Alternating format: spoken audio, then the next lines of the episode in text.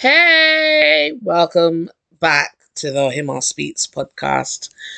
Um, thank you for tuning in. Thank you for listening. Um, and I'm sure you're here. Third time lucky. Um, how blessed I am to have you listening.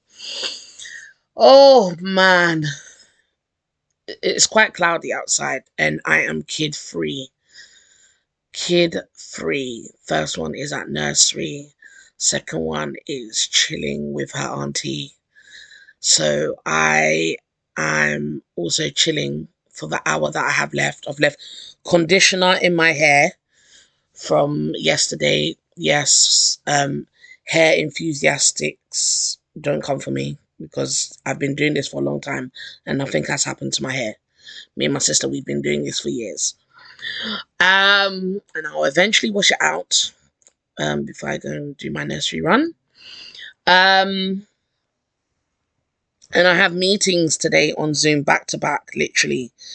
Um, yeah, I have Zoom meetings today, a lot of meetings. Um, and so, yeah, today is jam-packed.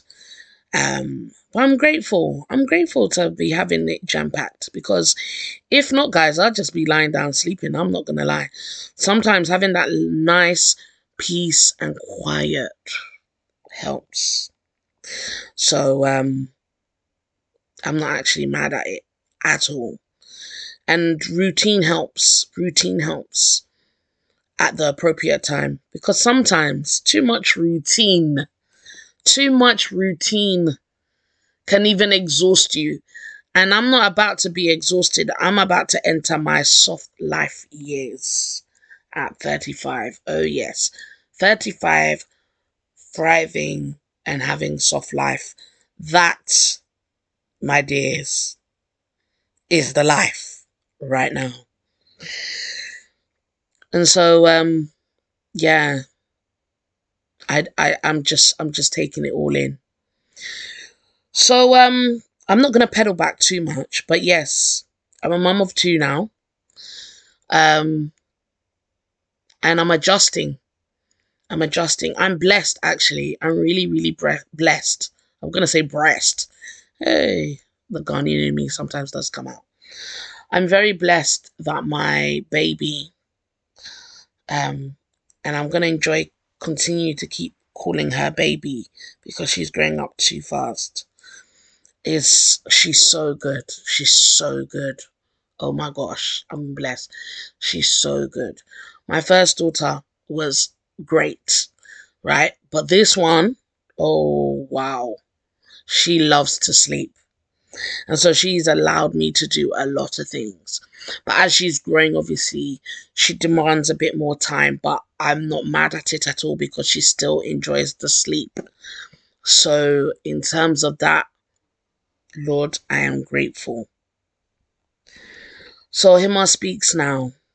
We've come to a point now that I've re-shifted myself. I've reshifted myself. Um, and I'm doing something so passionate, something that's close to my heart, something that I absolutely love. Um, and I'm now coaching. I'm a Himal Speaks the coach. I'm still Himal Speaks the host, but I'm not hosting right now. I haven't offered no services. But I'm coaching. And you're probably thinking, oh, how did you get into that? Listen, I've got to learn that your life experiences will shape you to where you are supposed to be and who you're supposed to be. So I have mentioned that I had a first miscarriage on my first year of um, marriage. And then exactly two years after, I had a second miscarriage. Um, and none of my miscarriages have been straightforward. I have been featured on uh, Channel four News and spoken about it. Um And I believe those two two times that I had my miscarriages, um, they affected me in different ways. Now,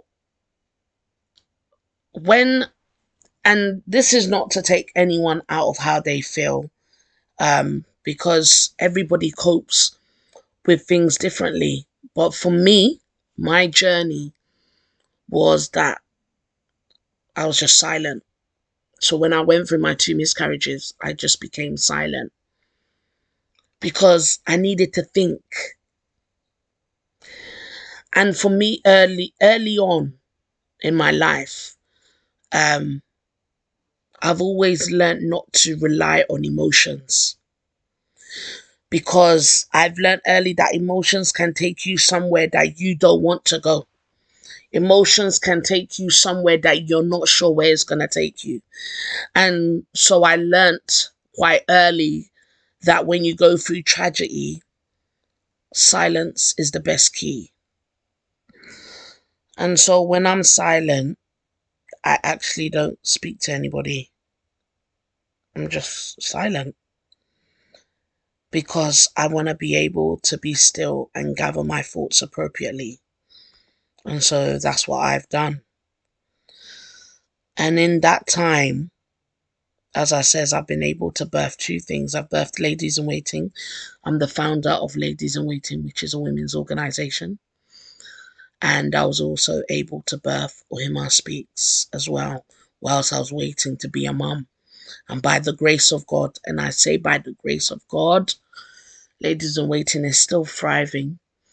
Um, I believe this year will be seven years in October. And I'm so grateful to God, because I have been able to rely on Him to take us through stages with Ladies in Waiting, and I'm still going to rely on Him when it comes to Himal Speaks. And so my main thing, I wanted to give back.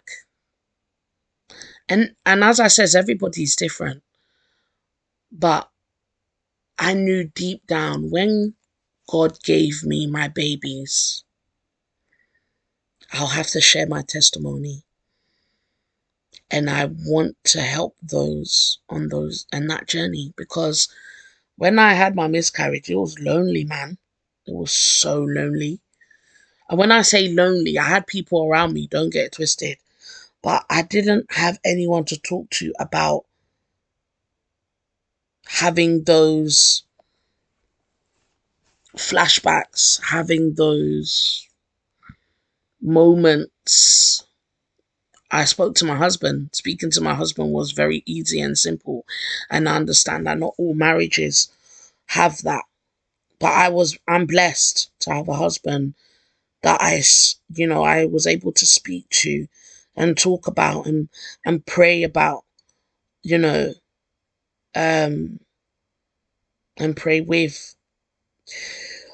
But at the same time, I didn't have a community to speak to about.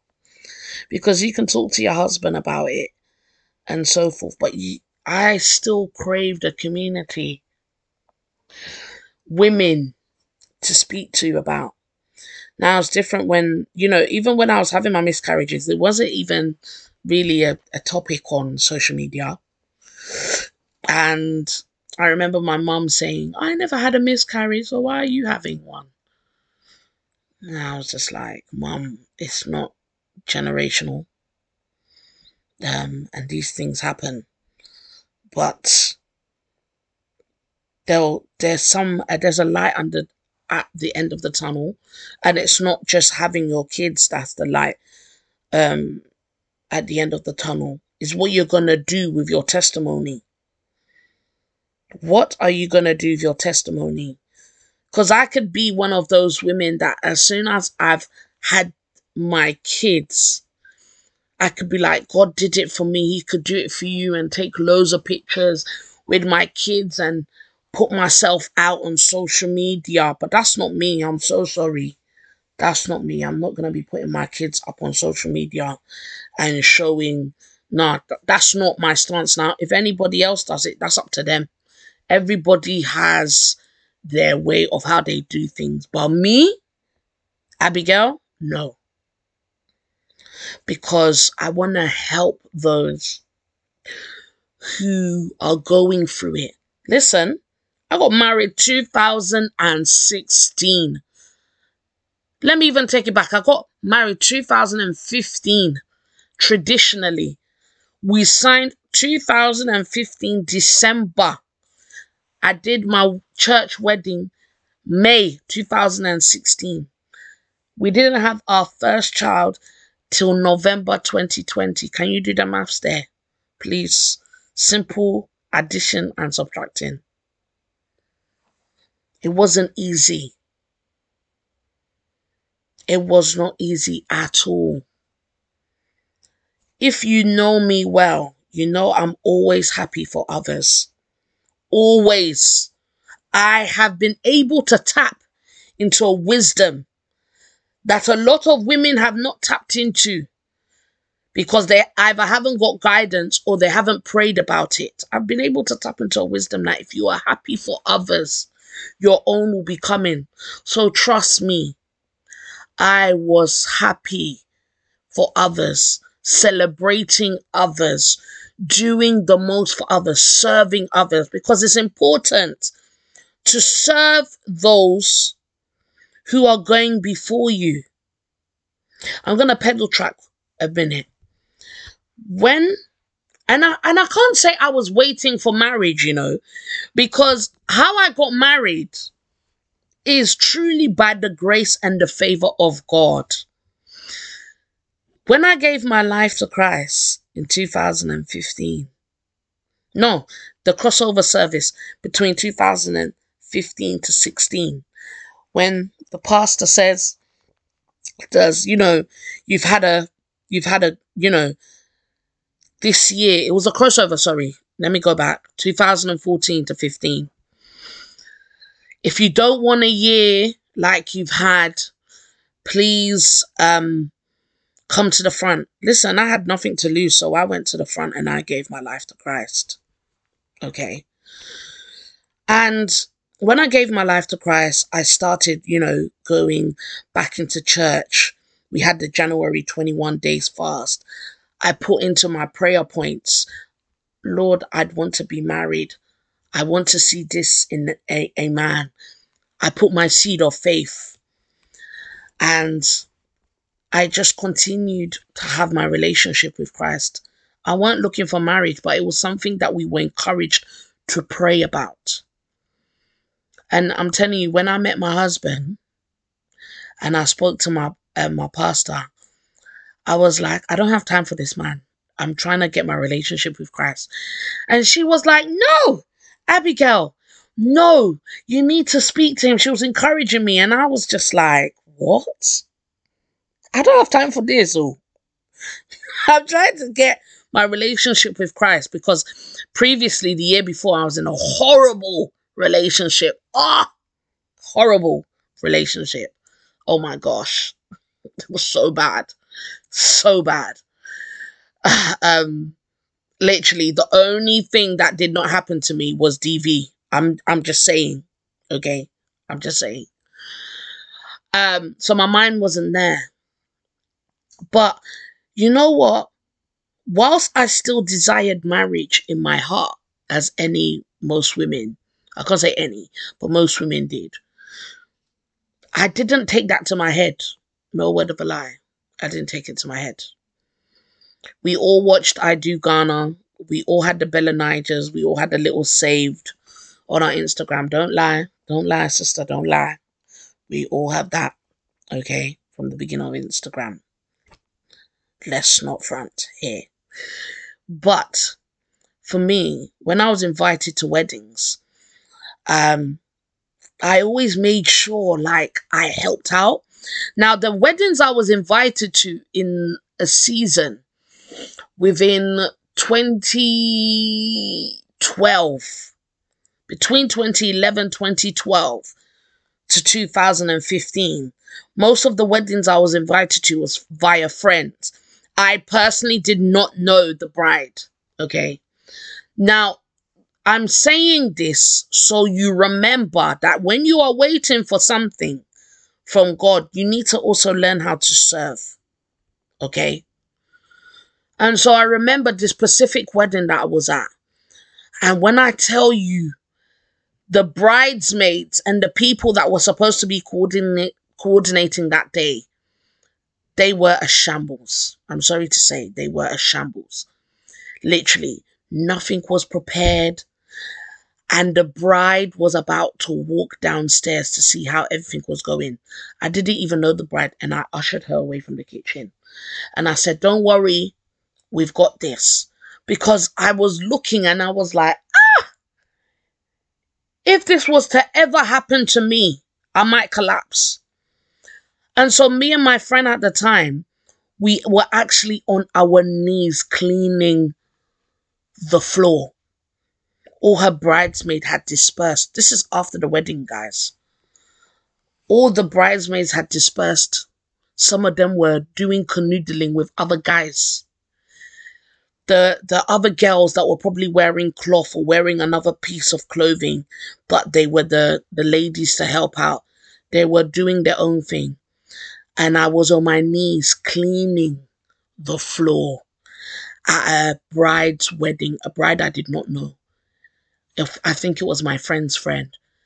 I cleaned, I washed dishes, I packed away those glasses, going back to John Lewis or Waitrose where you hire them. And I made sure everything was sparkling clean because I did not want the bride to remember this. I didn't even do this because I thought somebody would give me a pat on the back. Pat on the back for what, please? I was on my knees in my clothes. I did not even bring leggings or anything. I wasn't prepared. But I was thinking, if this was me, I would want somebody to do this for me. So I did it. I did it. And listen, when I, let me tell you, when you serve with your whole heart, God will give it back to you triple fold. Now, some of you might be thinking, okay, but you served. You had these miscarriages. It's not about that, because I know some of you might be small-minded. You might be thinking of that. So we need to thrash this. No, that was my journey. Okay? And that's not somebody else's journey. But can I tell you that every single penny me and my husband put into our wedding, we got back. We got back. back. We got back. Every single penny that we put into our wedding, we got back. And more. And I can testify that my wedding did it. It cost about five grand. But this is a wedding from two thousand sixteen. I planned my own wedding. Listen, I'm not about to have a twenty thousand pound wedding and I haven't bought a house. It was a lie. That was my own thinking. I know nowadays things are different, but I always say, people, do you. Do you, please. Do you. And so with that being said, okay, um, I serve people at weddings. Um, I just had to make sure. Now, people might think, oh, didn't you go into wedding coordination? No, because I'm not a wedding coordinator. But I like order, and I like things done well, and I love to serve people. And so maybe the message on this podcast is, whilst you're waiting, serve. Because the businesses that I have today, yes, it's truly by God's grace, but it's also truly because I served. I served people when they were starting off their businesses. Before Instagram and that became famous and we used to repost, I'd be there helping out. They know themselves. I was helping out. And so don't be afraid to serve whilst you're waiting. Don't be afraid to serve whilst you're waiting. And so, as I says, I was waiting to become a mum. Um... for all these years. And as I was waiting um, to become a mum, I was serving. And so, I, and now that I'm a mum, now that I'm a mum of two and counting by the grace of God, Please, oh, don't go and take this counting to say, oh, am I suspecting again yet? If I'm, I'm expecting, you'll know when the baby has come. Because I'm not about to put myself out there to show you my belly. That's not my thing. So, yeah. And counting by the grace of God. And so, I want to reach out to those women who are waiting. Because nobody knows how it feels when you've been married. And I'm not talking about married one or two years. Uh-uh. Married one or two years, my friend, you are still in honeymoon. You're still in honeymoon. I got married two thousand sixteen. I became a mum. No, twenty twenty. So, yeah. Four to five years. So, the ones that after three years are waiting. That journey, who talks to, who do you talk to about? Who do you talk to about that waiting stage and how your mind is going? Do people even ask if you're okay? All they say to you is, oh, it will come. It will come. It will come.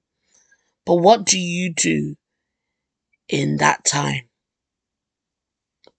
And that I'm going to make sure that we, we delve into, into the next episode so we can have this conversation buzzing. So I'd like to say thank you for listening.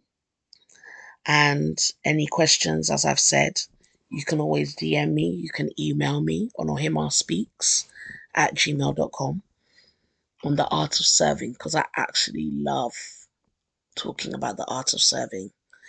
Um, so yes, make sure you share this with your friends and family, and make sure you tune in to the next episode of this podcast series. Take care.